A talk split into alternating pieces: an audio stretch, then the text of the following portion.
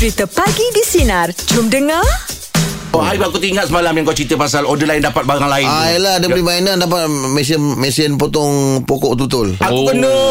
Aku I... kena semalam ni, dia. Kau order apa? Beli aku apa? Order pinggan mangkuk. Dapat? Okey lah, pinggan mangkuk tu sampai betul. Tapi tapi pinggan mangkuk tu finishing dia out gila. Tak boleh. Oh, ya. Oh, tak tak tak, tak macam dalam gambar. Tak tak sama im. Itu orang kata kena pilih betul-betul dalam gambar. Hmm, dalam gambar tu inilah kadang-kadang ada review orang. Hmm. Ah, tu bijak tu, tu tips tu. Hmm. Aduh. Tengok review. Lepas tu make sure kalau boleh top seller lah. Maknanya orang dah banyak beli kan. Ah, selapan lah. Ui, dahsyat. Hmm, sebab saya beli hari tu im. Kena juga. Terkena nak beli casing phone. Ah. Sampai-sampai rumah mozek sekeping. Kau ni lain betul lah. Betul empat segi tu. Bawa keping pula kau nak beli nak buat rumah. Agaknya dia tersalah lah post tu. Yelah. Berat betul benda lah tu eh. Takkanlah empat segi. Aduh kan. Air pernah kena? Tak payah. Sebab itu dah best.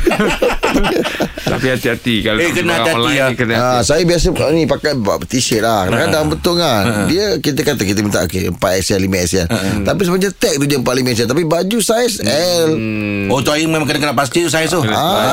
Dia beritahu kan.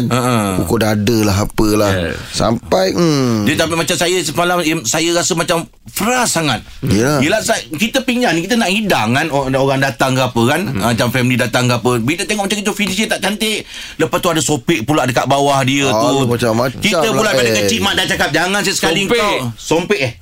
Sompek, sompek. sompek kan. Ha. Jangan sesekali kau hidang orang datang dengan pinggan yang sompek. Hmm. Gelas yang sompek. Hmm. Ha, kan. Aduh, peras betul lah saya semalam tu. Habis lah duit macam itu kan, kan beli lagi kan. Mana tak sompek lah. Tak sompek lah. Tak sompek lah. Orang nak kan. Orang nak. Tak sompek pakai ya. Lapek.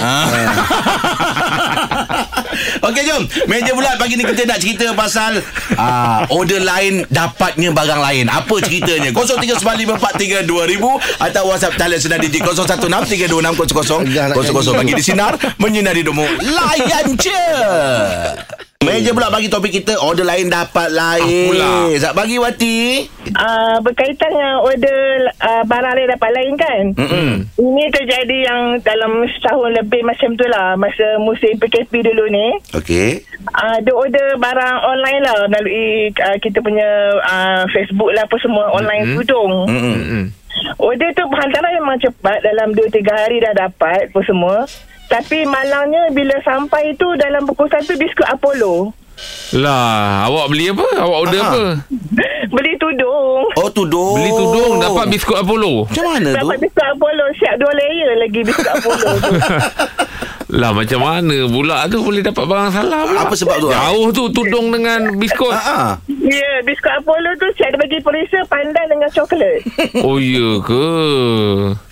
Bila saya uh, kontak balik dia punya tu, dia cakap uh, ni cik memang dah sekena, bukan cik seorang je customer yang dah ni, ada yang ada yang dapat um, ni lah. Tapi dia orang ni pandai tau, dia orang hantar customer semuanya yang berkaitan biskut. Lah, yang menarik perhatian orang lah tu. Apa yang menarik perhatian orang? Ya, yeah. Macam biskut, coklat, apa semua kan.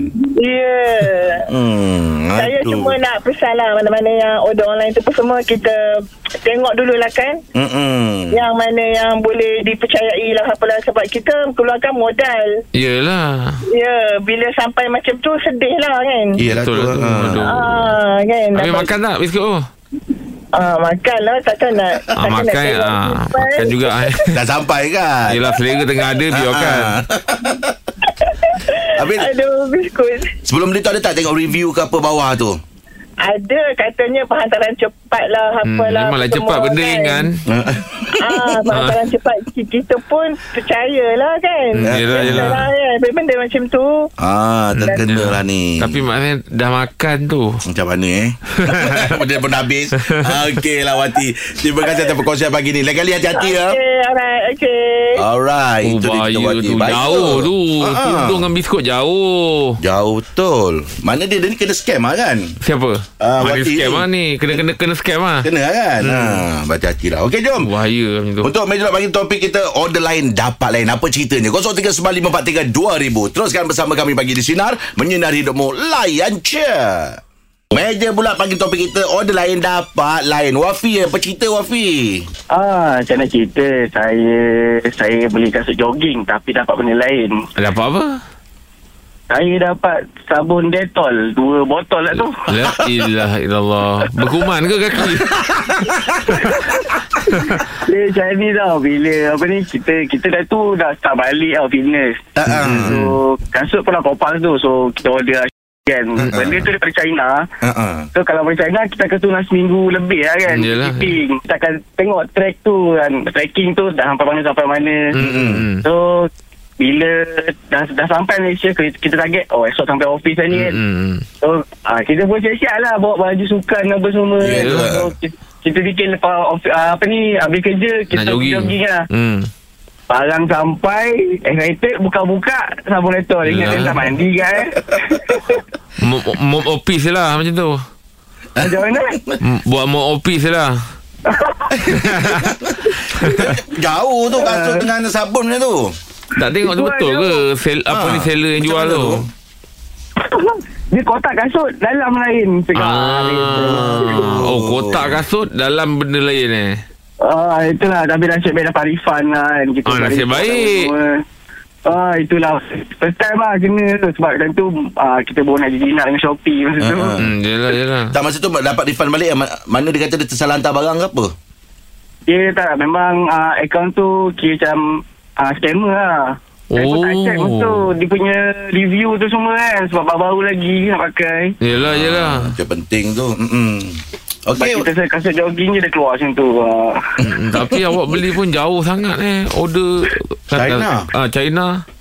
Ah, itulah. Benda murah kan. Oh, ah, orang ambil peluang lah tu. Hmm. Okey, okey Wafi. Terima kasih atas perkongsian pagi ni. Okey. Itu dia. Dua dua caller kita sama juga kena hmm, scam. Lain lah. Lain jauh sangat tu. Hmm, jauh. Yang ini kasut dapat sabun pula.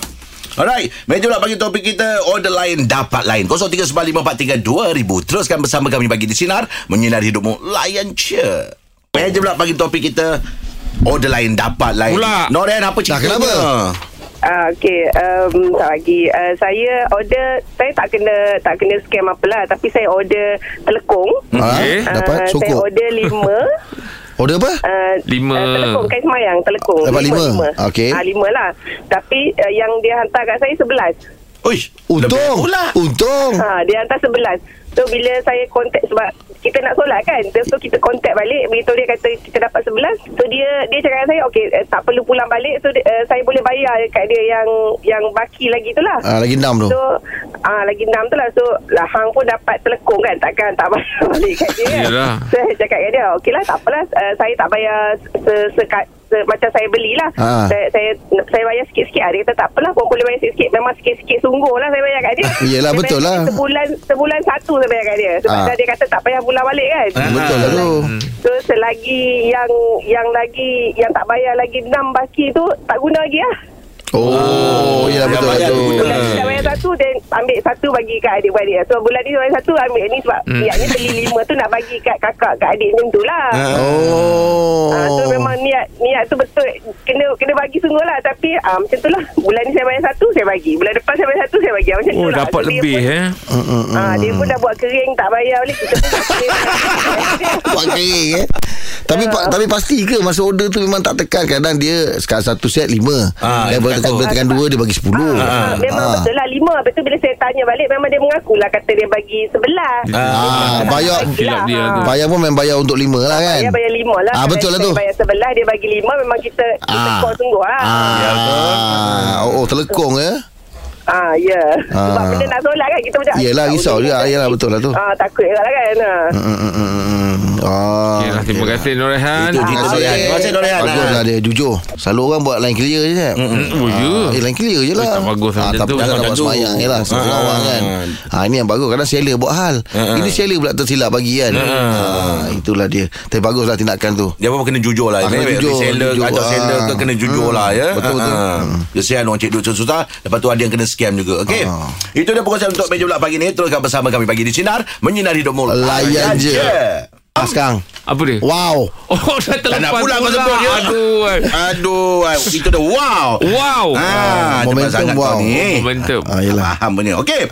Macam biasa kita wawarkan tadi. Borak Jalapan, kita ada segmen Himan Nasihat. Kita bersama dengan Puan Nurul Hafizah binti Hassan, selaku rakan kongsi utama firma guaman N H A Advocates dan Solicitors. Uh, nanti kita minta puan betul kita lagi eh. Ah, tadi dah tanya dah dah betul. Ini eh, salah pula dah. Yeah. Kita tanya balik eh. Okay, okay. Ah okey. Selamat pagi puan. Pagi. Apa khabar? Baik baik. baik. Puan Sia eh. Puan maafkan saya lah puan tadi yang belakang tu. Macam mana bunyi dia puan? Advocates dengan apa tu? Solicitors. Ah, solicitors. Nah, betul, solicitors. Ah, engkau bila kau, kau keluarkan perkataan tu bunyi macam penyakit. ah. Solicitors tu litigation. Ah, yang, oh. Apa yang saya tanya kan. Ah, ah, nampak macam memang sekali saya sebut ni. Okey. Okey puan, untuk pagi news uh, topik kita tentang perbicaraan ya. Oh. Dan soalannya, jika saya dipanggil jadi saksi, macam mana proses perbicaraan dijalankan? Sebab ni saya takut. Oh. Sebenarnya kan saksi ni kita kita cuma nak membantu mahkamah fahamkan apa yang yang penting. Mm-hmm. Jadi saksi ni dia orang sebenarnya takut sebab apa dia ingatkan macam bicara kalau dia jadi saksi sebenarnya dia perlu cakap apa yang betul dan disoal dan apa-apa jadi dengan apa yang dia jawab pun dia bukanlah pihak yang bersalah yang disaman yang kena bayar ganti rugi, dia tak kena mengena pun. Oh. Tugas dia apa yang dia tahu saja. Jadi selalunya kalau kita kata so jadi saksi kan macam kadang-kadang wartawan apa kita ada panggil lah jadi saksi ke apa, mereka akan marah-marah kata apa kena mengena dengan saya, bukan kadang-kadang nak sahkan dokumen dokumen ni dia yang keluarkan ke, itu je soalan. Oh. Dia kata ya maka dokumen itu boleh diguna pakai di mahkamah. Jadi kena faham function kita sebagai saksi itu untuk apa. Melainkan kita adalah pihak plaintiff defendant, barulah kita ni ada tanggungjawab untuk uh, kalau kita salah cakap ke apa benda barulah kita mungkin kena bayar ganti rugi atau kita akan kalah dan sebagainya. Tapi jadi tak boleh takut kalau dipanggil. Tapi dia tetap menjadi satu kesalahan seandainya saksi itu memberikan fakta yang palsu, betul? Betul. Oh, mana jangan risau kalau dipanggil jadi saksi, pergi. Pergi. Pergi uh, jumpa peguam dan uh, bincang dulu lah, tengok dokumen dan fahamkan sebenarnya nak jadi saksi ni untuk apa. hmm. Of course kita tak mau jadi saksi yang akan uh, incriminate ataupun uh, memprejudiskan diri kita sendiri, kita tak nak, tak nak betul. Tapi saksi tu cuma nak sahkan dokumen, uh, sahkan kejadian. Masa kejadian ni awak dekat cashier pasaraya ke? Ah, ya saya kat pasaraya tu. hmm. Oh, awak nampak ke muka orang ni? Nampak. Itu je soalan dia. Kita oh. bukan dia kena jawab dia telah fitnah, tak tahu pun. Kita cuma nampak, kita cuma ada di situ dan sebagainya. Tapi kita tetap, kita ada hak ya, untuk men, uh, untuk menolak untuk menjadi saksi dan uh, untuk tidak tidak terlibat pun kita pun boleh, dia boleh lah. Tak adalah ada surat-surat sama daripada mahkamah yang kata kau tetap kena hadir kerana kau saksi utama ke atau macam mana? Okey, uh, saksi ni sebenarnya uh, dalam kes uh, jenayah mereka akan diberikan sepina uh, oleh mahkamah. Uh, wajib memang kena datang. Uh, uh, Kalau tak datang uh, keluar waran tangkap. Uh, uh. Civil pun sama, tapi beza dia sepina ni difakar oleh uh, pihak lah atau peguam kan. Uh, uh, dan akan akan juga dan of course uh, serahan tu uh, menjadikan perkara tersebut wajib untuk dia, dat- dia datang lah. Uh, uh. Kalau tak datang memang boleh wasangkan. Sebab tu kata kadang-kadang saksi je tak perlu pun nak uh, apa nak reluctant lah kan untuk tak datang. Yelah, jadi, yelah. Kalau bagi dah lah, uh, macam tu. Okey, jangan takut lah ya, bekerja sama lah ya. Okey, untuk uh, segmen Himan Nasihat kita akan terus bersama dengan Puan uh, Nurul Hafizah binti Hassan dan topik kita pagi ni tentang perbicaraan ya. Teruskan bersama kami pagi di Sinar Menyinari Hidupmu, layan je. Untuk Himat Nasihat pagi ni kita bersama dengan uh, Puan Nurul Hafizah binti Hassan uh, selaku pakar penerangan dan topik kita tentang perbicaraan. Okey Puan, untuk soalan yang kedua ni Puan, adakah orang yang nak jadi saksi ni akan dikenakan bayaran uh, ganti rugi? Okey, uh, saksi ini adalah uh, pihak yang diarahkan untuk datang. Untuk saksi-saksi uh, kes sivil biasanya akan di ini kalau topik dia adakah dia dikenakan ganti rugi sebab salah jawab atau uh, ganti rugi untuk datang ke court. Uh, saya faham saya tadi uh, kita diberikan satu compensation atau ganti rugi untuk datang ke mahkamah, akan diberikan uh, sejumlah wang hmm. untuk hadir ke travelling cost dan sebagainya. Oh. Tapi Tapi kalau ganti rugi pun soalan dia adakah kalau saya salah jawab saya akan kena bayar apa-apa. Okey.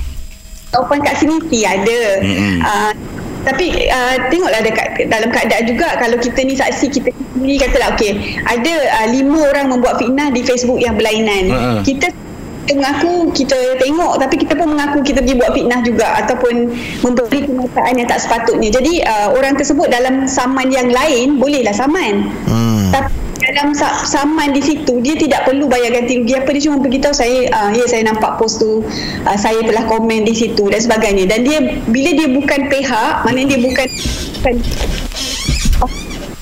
ya apa benda satu sen pun rugi ke kos ke, dia tak terlibat langsung dalam uh-uh.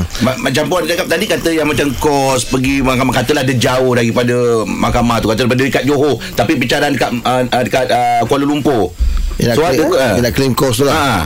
Biasanya semasa serahan sapina ada satu wangpos dilampirkan untuk uh, diberikan kepada saksi. Ah. Jadi kalau dia tiga kali dia boleh claim dua tiga kali lah, uh, macam tu. Dia ada uh, dia akan di, kalau katakan kadang-kadang datang tapi uh, saksi yang lepas pun tak habis lagi kan, dia uh-huh. kena datang lagi. Uh-huh. Jadi, uh, pos tersebut akan disediakanlah oleh peguam tersebut untuk uh, beberapa kali kehadiran. Uh, Mantuan uh, pemudahkan jugalah ya. Puan, ada ada hukuman ke pada mereka yang menjadi saksi palsu? Okey, saksi palsu terdapat peruntukan undang-undang di dalam mahkamah, uh, kita panggil penghinaan mahkamah lah. Jadi apabila saksi-saksi ni katakan dia datang tu dengan dengan harapan untuk membawa fakta-fakta palsu atau uh, mengesahkan dokumen-dokumen palsu, mm-hmm. sekiranya uh, apa kita panggil uh, tertangkap lah, maka uh, dia boleh uh, dipenjarakan ataupun didenda uh, kerana uh, tapi kena ada pemfailan lah, kita panggil contempt of court yang dimulakan oleh peguam pihak yang memanggil lah, kata atau pihak yang menyoal tu kan, yang ditipu. Jadi dia boleh dikenakan tindakan penghinaan mahkamah yang mana dia boleh dipenjara ataupun didenda. hmm. Jadi biasanya saksi-saksi ni bila dia datang kan, dia akan mengesahkan sesuatu. Kadang-kadang dokumen ni palsu, katakan dokumen itu adalah uh, surat menyurat yang palsu.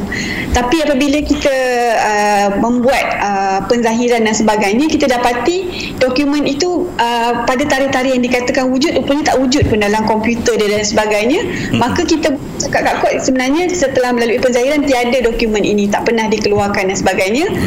Ya, kita boleh filekan contempt of court, menghina mahkamah kerana uh, memberikan saksi palsu. Dan juga boleh juga saya rasa kriminal lah, kalau kita lapor polis pun boleh jugalah. Hmm, jelah jenayah lah tu ya. Okey, uh, untuk segmen Himat Nasihat kita akan terus bersama dengan uh, Puan Nurul Hafizah binti Hassan ya, dan atau kita bagi tentang perbicaraan. Teruskan bersama kami pagi di Sinar, menyinar hidupmu, layan je. Untuk uh, Himat Nasihat, bagi kita bersama dengan Puan Nurul Hafizah binti Hassan selaku pakar perundangan dan topik kita tentang perbicaraan. Silakan Naim. Okey Puan, uh, kita sering dengar ada beberapa istilah dalam uh, proses uh, pemeriksaan suatu di mahkamah. Kalau Puan boleh jelaskan apa itu sebenarnya pemeriksaan balas dan juga pemeriksaan semula? Uh, di mahkamah ni mula-mula uh, kita ambil satu pihak lah, katakan plaintiff lah, yang, yang menyaman ni uh, dia akan dipanggil naik terlebih dahulu dan uh, perkara pertama yang akan berlaku dipanggil soal utama. Okey, yeah? Okay, soalan utama ni adalah uh, dia dia ceritalah, dia kata uh, contoh uh, Puan uh, apa berlaku? Oh, hmm. uh, hari tu saya sedang berjalan-jalan, kemudian apa berlaku, saya gini-gini, dia akan ceritakan.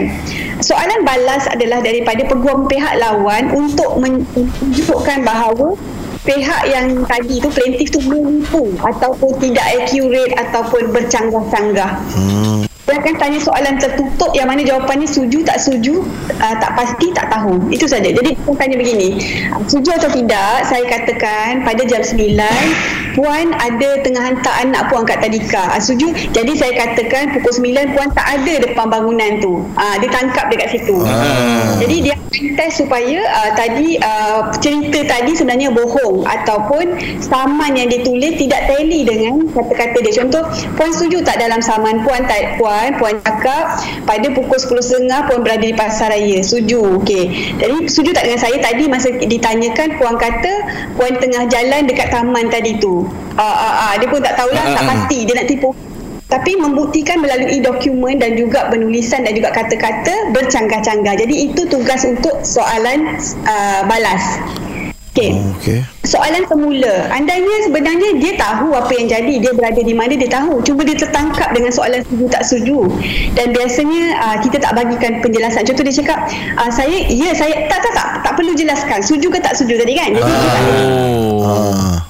soalan semula adalah oleh peguam dia semula untuk uh, memberikan penjelasan kenapa bercanggah. Jadi dia akan beritahu tadi masa peguam tanya ni setuju, dia tanya ni tak setuju. Uh-huh. Jadi dia akan cakap tak, saya setuju, saya jalan kat pasaraya tapi taman tu sebelah je, ah, contohnya. Uh-huh. Jadi untuk menjelaskan. Tapi biasanya kalau saksi menipu, macam mana dia bagi jelas pun dia akan menipulah tahap apa-apa yeah. dia jelas.